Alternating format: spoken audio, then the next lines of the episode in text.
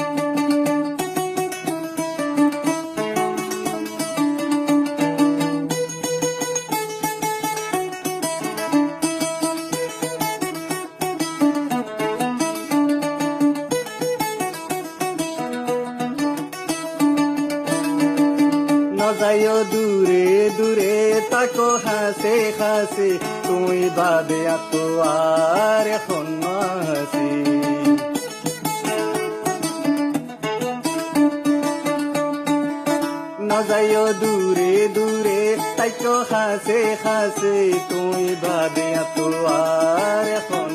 হাসি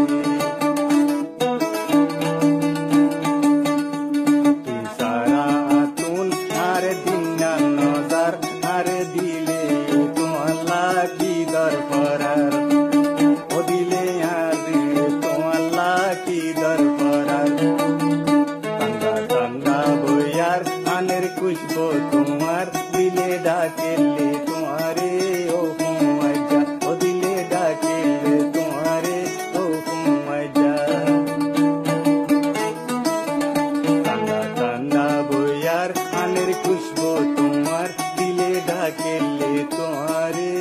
ও হুমাইজা สวัสดีค่ะ i n s i ซต์อาเซียนพบกับดิฉันนัฐถาโกมลวาทินค่ะ วันนี้เริ่มต้นกันด้วยบทเพลงจากกลุ่มคนโรฮิงญานะคะ ซึ่งเป็นประเด็นข่าวต่อเนื่องมาประมาณ 1 เดือนเต็มแล้ว หลังจากเกิดเหตุรุนแรงระลอก ที่ผ่านมาก็คือเริ่มต้นเมื่อ 25 สิงหาคม จากมุมที่รายงานว่ากลุ่มติดอาวุธกลุ่มหนึ่งพยายามสร้างความปั่นป่วนเข้าไปโจมตีสถานีตำรวจหลายหลายแห่ง ในรัฐยักษ์ไข่ ส่งผลให้เจ้าหน้าที่เสียชีวิตไปหลายสิบนาย จากนั้นคนโรฮิงญาเลยตกเป็นเป้าว่าถูกยุทธการปฏิบัติการเผาทำลาย ทรัพย์สินอาคารบ้านเรือน เกิดเหตุรุนแรงเกิดเหตุสู้รบ เป็นปฏิบัติการทางทหารเพื่อที่จะติดตามกลุ่มคนติดอาวุธ และสถานการณ์บานปลาย กลายเป็นความรุนแรงต่อคนโรฮิงญาโดยรวมนะคะ ซึ่งตรงนี้เป็นการรายงานโดยองค์กรระหว่างประเทศ และผู้สื่อข่าวที่เข้าไปเห็นเหตุการณ์ในระดับหนึ่ง แต่สำหรับคนโรฮิงญา แต่สำหรับคนเมียนมา ผู้นำรัฐบาล การปฏิบัติการของกองกำลังของกองทัพระบุว่าที่ต้องมีปฏิบัติการก็เพื่อที่จะระงับเหตุรุนแรง ระงับการก่อความไม่สงบโดยกลุ่มติดอาวุธทำให้เป็นภาพที่เกิดขึ้นแล้วแตกต่างกันออกไปนะคะสำหรับสถานถานการณ์ในโรฮิงญาค่ะ และไทย PBS ได้มีผู้สื่อข่าวไปติดตามก็คือคุณทไทยรัฐพหลทัพ ไปติดตามสถานการณ์ที่ค่ายผู้ลี้ภัยที่เมืองคอกส์บาซาซึ่งเป็นเมืองที่ประเทศบังกลาเทศพรมแดนติดกับรัฐยักษ์ไข่แต่ละวันเห็นคนพยายามที่จะเดินเท้า ข้ามพรมแดนไปยังบังกลาเทศกันมากมาย บางกลุ่มนั่งเรือข้ามมหาสมุทรเข้าไปนะคะ จนถึงขณะนี้บังกลาเทศ ภายในเวลาหนึ่งเดือนรับคนไว้ 430,000 คน ขณะที่สถานการณ์ความรุนแรงก็ยังไม่จบ ในค่ายภูริภัยเองความเป็นอยู่ก็ตกเป็นเรื่องยากลำบากทีเดียวนะคะ โดยเฉพาะมีคนบาดเจ็บ หลายร้อยคน คุณไทยรัฐพหลทัพไปสำรวจก็พบว่ามีปัญหาเรื่องอุปกรณ์การแพทย์โรงพยาบาล พื้นที่ยังไม่พอทำให้กลายเป็นอุปสรรคสำคัญสำหรับการดูแล คนที่บาดเจ็บในค่ายผู้ลี้ภัยค่ะ เด็กหญิงวัยห้าขวบคนนี้มีบาดแผลจากเหตุไฟไหม้บนขาทั้งสองข้าง ขณะเกิดเหตุ เธอกระโดดหนีไฟไหม้จากทางหน้าต่างบ้านพัก ในรัฐยะไข่ของเมียนมาทำให้ขาข้างซ้ายหักสองท่อน ไม่สามารถเดินได้กว่าหนึ่งเดือนแล้ว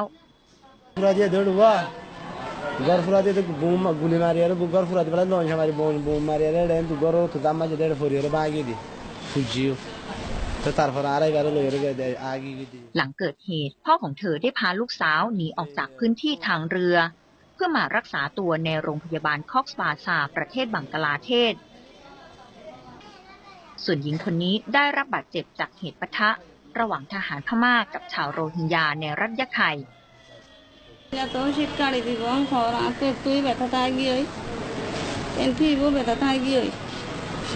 เธอบอกว่าการประทะครั้งนี้ทำให้เธอได้รับบาดเจ็บ และคนในครอบครัวหายไปสามคน แต่เธอยังเชื่อว่าพวกเขายังมีชีวิตอยู่ ตั้งแต่วันที่25สิงหาคม หลังเหตุการณ์ความรุนแรงในรัฐยะไข่ มีชาวโรฮิงญามารักษาตัวในโรงพยาบาลซาดาในเมืองคอกสบาซาเป็นจำนวนมากจำแนกเป็นการบาดเจ็บจากเหตุถูกยิง 125 คน บาดเจ็บจากเหตุอย่างอื่น 33 คน ถูกไฟลวก 2 คน นอกนั้นเป็นการเข้ารับการรักษาหลังจากย้ายเข้ามาอยู่ค่ายผู้ลี้ภัยกว่า 110 คน ในจำนวนนี้มีผู้เสียชีวิตรวม 8 คนทำให้ตามทางเดินและห้องโถงของโรงพยาบาล มีผู้ป่วยพักรักษาตัวเป็นจำนวนมากทำให้โรงพยาบาลต้องจัดพื้นที่ให้กับชาวโรฮิงญาเป็นกรณีพิเศษ ในห้องโถงของโรงพยาบาลในเมืองคอกส์บาซาประเทศบังกลาเทศ มีคนมารักษาตัวที่นี่เป็นจำนวนมากนะคะ ส่วนใหญ่พวกเขาได้รับบาดเจ็บจากเหตุการณ์ความรุนแรงในเมืองยักษ์ไข่ประเทศเมียนมา คาดว่าจะมีคนบาดเจ็บเข้ามารักษาตัวที่นี่เพิ่มมากขึ้นค่ะ ผู้จัดการฝ่ายบริหารงานคุณภาพ โรงพยาบาลซาดาคอกส์บาซาบอกว่า หลังผู้ลี้ภัยชาวโรฮิงญาอพยพมามากขึ้นทำให้มีผู้ป่วยเข้ารับการรักษาจำนวนมาก um, influx uh, first of the occurrence uh, we are dealing these patients in the periphery hospital. You know uh, we have two periphery government facilities here. One is in Teknaf and one is in Ukhia. And besides uh, this um, government Upajala level hospital we have some sub-centers and community clinics which are also giving service to this Rohingya population and uh, besides these government facilities uh, we have some NGOs and some um, development partners which are uh, providing them treatment IOM and MSF Holland ในโรงพยาบาลคอกส์บาซาประเทศบังกลาเทศ มีโรงพยาบาลเพียงหนึ่งแห่ง เป็นโรงพยาบาลขนาด 100 เตียง ตอนนี้โรงพยาบาลขาดยารักษาโรค และอุปกรณ์ทางการแพทย์ทำให้ต้องขอรับการสนับสนุนจากหน่วยงานภายนอก อัเทรัฐหุนทัพไทยพีบีเอสรายงานจากประเทศบังกลาเทศ สถานการณ์ที่เกิดขึ้นนะคะ ที่ค่ายผู้ลี้ภัยที่เมืองคอกส์บาซาซึ่งคุณไทยรัฐพลทัพพยายามไปติดตามสถานการณ์อย่างต่อเนื่องค่ะ และมีรายงานเข้ามาอย่างสม่ำเสมอ นอกจากปัญหาเรื่องของการรักษาพยาบาล สุขอนามัย การดูแลเรื่องห้องน้ำห้องท่าก็เป็นโจทย์ใหญ่ทีเดียวนะคะ วัสดุก่อสร้างแพงอย่างมาก กลายเป็นว่าถึงแม้จะมีพื้นที่ให้ตั้งที่พักสำหรับค่ายผู้ลี้ภัย แต่การที่จะก่อสร้างบ้านที่พักชั่วคราวก็เป็นภาระของคนที่พยายามหลบหนีเข้าไปด้วยนะคะ ซึ่งดิฉันก็จินตนาการว่าน่าจะยากมากสำหรับคนที่ ออกจากบ้านอย่างกระทันหัน เสื่อผืนหมอนใบ ไม่มีรายได้ ยังไม่สามารถที่จะตั้งตัวได้นะคะ แล้วจะต้องไปสร้างชีวิตใหม่ ภายในค่ายผู้ลี้ภัยในเวลาอันจำกัดค่ะ จึงเป็นเรื่องยากอย่างมาก ขณะที่ในเวทีระดับระหว่างประเทศ เห็นสัญญาณไม่ลงรอยกันหนักมากขึ้นมากขึ้นเรื่อยๆค่ะ โดยเฉพาะเมื่อประธานอาเซียน ได้ออกแถลงการร่วม โดยบอกว่าเป็นเสียงของกลุ่มชาติอาเซียน บอกว่าเข้าใจปฏิบัติการของกองกำลังด้านความมั่นคงของรัฐบาลเมียนมา ที่จะต้องพยายาม ยุติเหตุการณ์ความรุนแรง เหตุการณ์สู้รบที่เกิดขึ้นภายในประเทศ และคล้ายๆ จะส่งเสียงปรามคนที่อยู่ในรัฐยักษ์ไข่ก็คือคนโรฮิงญา ว่าจะต้องไม่ยั่วยุปลุกปั่น ให้เกิดความรุนแรง ซึ่งดูแล้วเป็นไปตามแนวทางของกองทัพและองซานซูจี ในฐานะที่ปรึกษาแห่งรัฐเมียนมา เป็น รัฐมนตรีว่าการกระทรวงการต่างประเทศด้วยนะคะสำหรับองซานซูจี ซึ่งถูกวิพากษ์วิจารณ์อย่างมาก โดยเฉพาะเมื่อล่าสุดกำลังมีความพยายามรวมตัวกดดันหนักมากขึ้น จากผู้ที่ได้รับรางวัลโนเบลสาขาสันติภาพ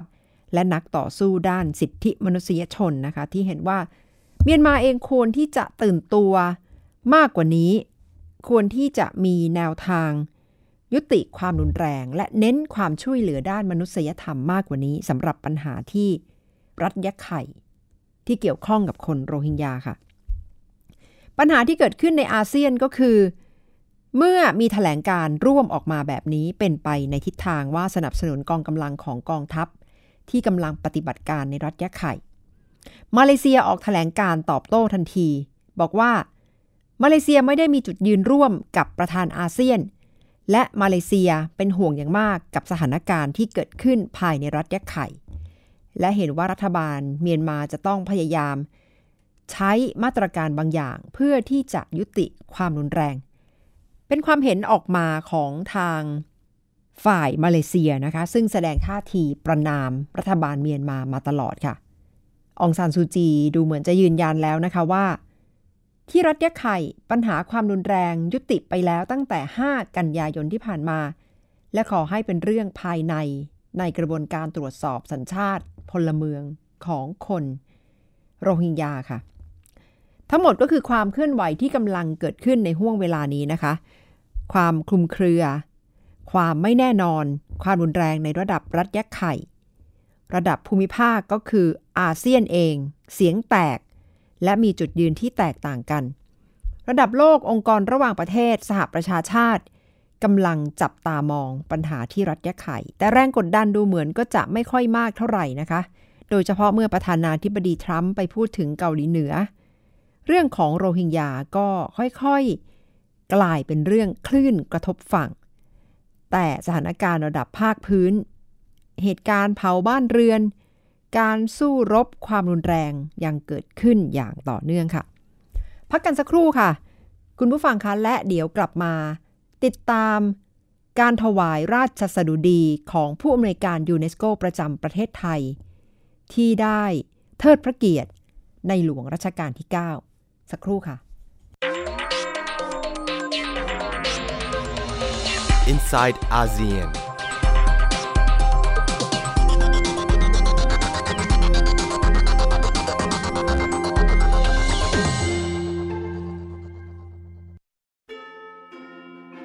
G ก้าวใหม่วิทยุไทย PBS หลากหลายช่องทางรับฟังรายการคุณภาพ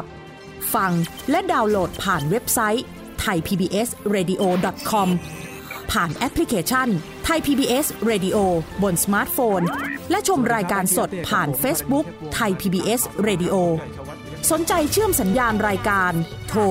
02 790 2528 และ 02 790 2529 วิทยุไทย PBS ข่าวสารสาระเพื่อสาธารณะและสังคม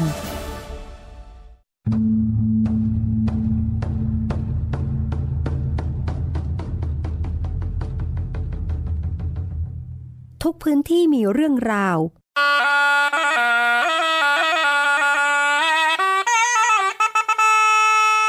พร้อมขยายกระจายเสียง ส่งตรงจากทุกภูมิภาคกับรายการเสียงจากหมู่บ้าน ทุกวันจันทร์ถึงศุกร์ 17นาฬิกา10 นาทีถึง 18นาฬิกา ทาง www.thaipbsradio.com และแอปพลิเคชัน Thai PBS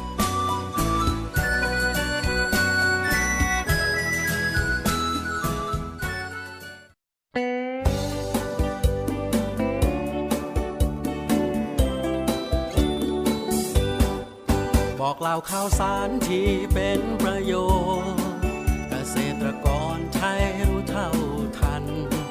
ตั้งรับปรับตัวกับความเป็นไป วิถีชีวิตไทย ติดตามรับฟังรายการเกษตรบ้านเรา ทุกวันพุธและพฤหัสบดี เวลา 16นาฬิกา30 นาที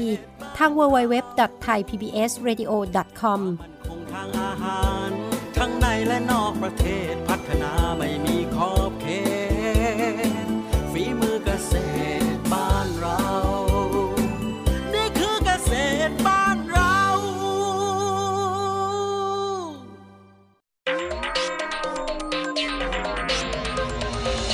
inside ASEAN.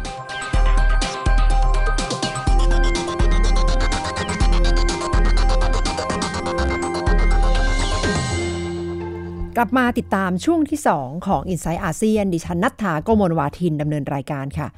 คุณผู้ฟังคะมีเหตุการณ์ที่น่าจะสร้างความตื้นตันใจให้กับคนไทยไม่น้อย ในวันที่ 26 กันยายนที่ผ่านมา ณสำนักงานใหญ่องค์การยูเนสโกกรุงปารีสประเทศฝรั่งเศส มีการจัดเวที สันติภาพ นานาชาติ 2017 เป็นเวทีสัมมนาที่ได้เห็น องค์การพุทธศาสนิกสัมพันธ์โลกไปจัดเวทีเพื่อพูดคุยเรื่องสันติภาพ ก่อนที่จะเริ่มงานเสวนามีพิธีสำคัญนะคะ การถวายราชสดุดีเทิดพระเกียรติ พระบาทสมเด็จพระประมินทรมหาภูมิพล อดุลยเดชในหลวงรัชกาลที่ 9 โดยเฉพาะ บทบาทของพระองค์ได้รับการยกย่องว่าทรงเป็นกษัตริย์นักพัฒนา มีแนวทางทำงานเพื่อสันติภาพที่ยั่งยืน และที่ดูเหมือนจะเป็นไฮไลท์อย่างมากก็คือการกล่าวถวายราชสดุดี โดยคุณอิเรนาโบโกวาผู้อำนวยการใหญ่องค์การยูเนสโก ซึ่งได้ดูแลกระบวนการทำงานของยูเนสโกที่กำลังผลักดัน วาระระดับโลกไปสู่เป้าหมาย การพัฒนาอย่างยั่งยืน 17 เป้าหมายหรือ SDG 17 goals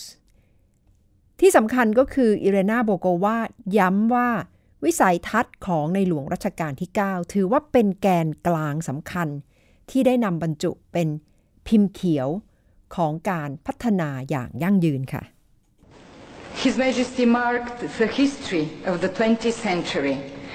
but this vision, and I would say wisdom, will mark the 21st century as well.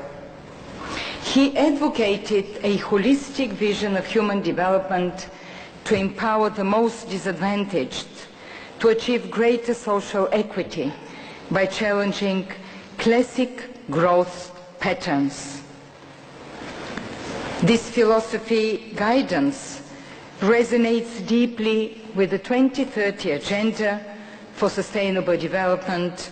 adopted by the United Nations in 2015, which sets an ambitious and bold blueprint. Thailand is leading by example. The Education for All movement was born in the Kingdom of Thailand in Jomtien Conference in 1990. Since then, Thailand has never ceased to champion education, to take forward the new agenda, hosting three regional meetings since 2015. I take this occasion also to renew UNESCO's appreciation to the Kingdom of Thailand for hosting our regional office in Bangkok an educational hub that is accompanying member states, especially on SDG 4. Today, the government of Thailand is taking forward Thailand 4.0 strategy to build a value-based economy to build a knowledge-based society. This calls for putting education and skills at the forefront of change, from early childhood care to inclusive education, from empowering girls and women to teacher training, from comprehensive sexuality education to higher education through the country's 9,000 community learning centers. During my last visit in August, I had the privilege to open an international symposium on cracking the code, girls' education in STEM, to encourage more girls and young women to learn science, technology, engineering, and mathematics. This testifies again to Thailand's vision that progress, to be meaningful, must include every woman and man. This also testifies to the importance of science, technology, and higher education as keys to development in a new global economy driven by innovation, knowledge, and research. This strategic vision, ladies and gentlemen, is inseparable from His Majesty the King's deep commitment to the rule of law, good governance, and democratic practices. Because sustainable development is not only about infrastructure and growth rates, it is about peaceful and inclusive societies with access to justice for all and effective, accountable, and inclusive institutions, which is the spirit of another Sustainable Development Goal, Sustainable Development Goal 16, which embraces the vision of His Majesty the late King. บางส่วนของ การกล่าวถวายราชสดุดีโดยอิรนาโบโกวาผู้อำนวยการใหญ่องค์การยูเนสโกนะคะ มีหลายข้อความที่เป็นที่ประทับใจ ด้านหนึ่งสนับสนุนไทยอย่างชัดเจนในการเดินหน้าสู่ไทยแลนด์ 4.0 โดยเฉพาะการเน้นการศึกษาเรื่องนวัตกรรม เทคโนโลยี วิศวกรรม และคณิตศาสตร์ หรือที่เรียกย่อๆว่า STEM แต่อีกด้านหนึ่งไม่ลืมที่จะย้ำค่ะว่า ในหลวงรัชกาลที่ 9 ท่านทรงมีวิสัยทัศน์ ว่าการพัฒนาประเทศจะต้องเดินหน้าควบคู่ไปกับหลักนิติธรรม หลักธรรมาภิบาล และประชาธิปไตย ซึ่งมีส่วนสำคัญที่จะนำไปสู่สังคม ที่ต้องมีการตรวจสอบสถาบันต่างๆ อย่างมีประสิทธิภาพ เพื่อสร้างสังคมที่เต็มไปด้วยคุณธรรม ปราศจากความเหลื่อมล้ำและนำไปสู่ ความมั่นคงของมนุษย์ในระยะยาวสำหรับคนที่ทำงานด้านการพัฒนาอย่างยั่งยืน อย่างดรบรรทูลเศรษฐศิโรธมีความเห็นอย่างไรต่อ การถวายราชสดุดี ดิฉันได้สอบถามเพิ่มเติมค่ะ ถือว่าย้ำหัวใจหลาย ๆ เรื่องของปรัชญาเศรษฐกิจพอเพียงเลยนะคะ ก็คือปรัชญาเศรษฐกิจพอเพียงเนี่ยเป็นฐานคิดหลักสำหรับการมุ่งสู่เป้าหมายทั้ง 17 เป้าหมายนะครับ ซึ่งเมื่อกี้ที่ดรนัฐาสรุปถ้อยคำสำคัญหลักแนวคิดสำคัญที่คุณโบโกวาได้อ้างอิงถึงหลักการทรงงานที่ท่านในหลวงรัชกาลที่9ได้ทำเนี่ยก็ไปอยู่ในเป้าต่างๆของ 17 เป้าหมายนะครับ เรื่องของสันติภาพ เรื่องความยุติธรรมเนี่ยคือเป้าที่ 16 ซึ่งเป็นหลักของวันนี้เลยนั้นเราจะเห็น 3 เรื่องเนี่ยนะครับเรื่องเศรษฐกิจพอเพียง เป้าหมายการพัฒนายั่งยืน ซึ่งถ้าทำได้ครบถ้วน จะนำไปสู่สันติภาพ สิ่งที่เราอยากจะพูดกันต่อไปคือศาสตร์พระราชาในทุกด้านที่ท่านทรงงานมีพระราชกรณียกิจเนี่ยครบถ้วนทั้ง 17 เป้าหมาย ผมเคยไปจัดสัมมนาจัดประชุมในหลายครั้ง แล้วก็ถามผู้ที่เข้ามาร่วมนะครับ ที่มาจากนักวิชาการจากนานาประเทศนะคะครับแล้วก็ถามว่า 17 เป้าหมายเนี่ยลองช่วยนึกดูนะครับว่ามีเรื่องใดที่ในหลวงรัชกาลที่ 9 ไม่เคยทรงงานคำตอบคือไม่มี ครบเลย 17 ข้อครับ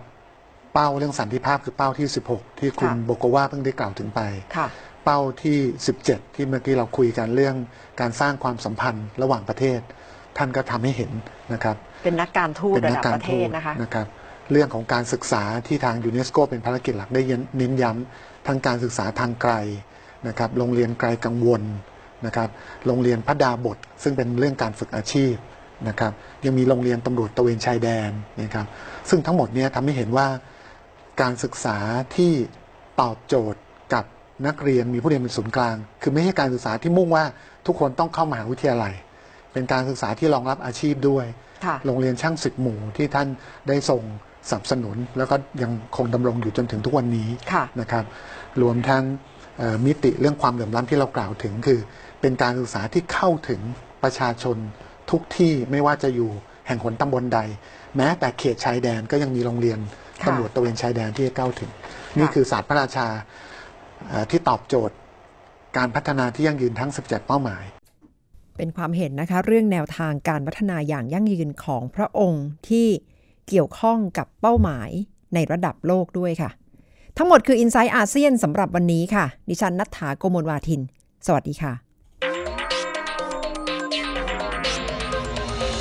Inside ASEAN.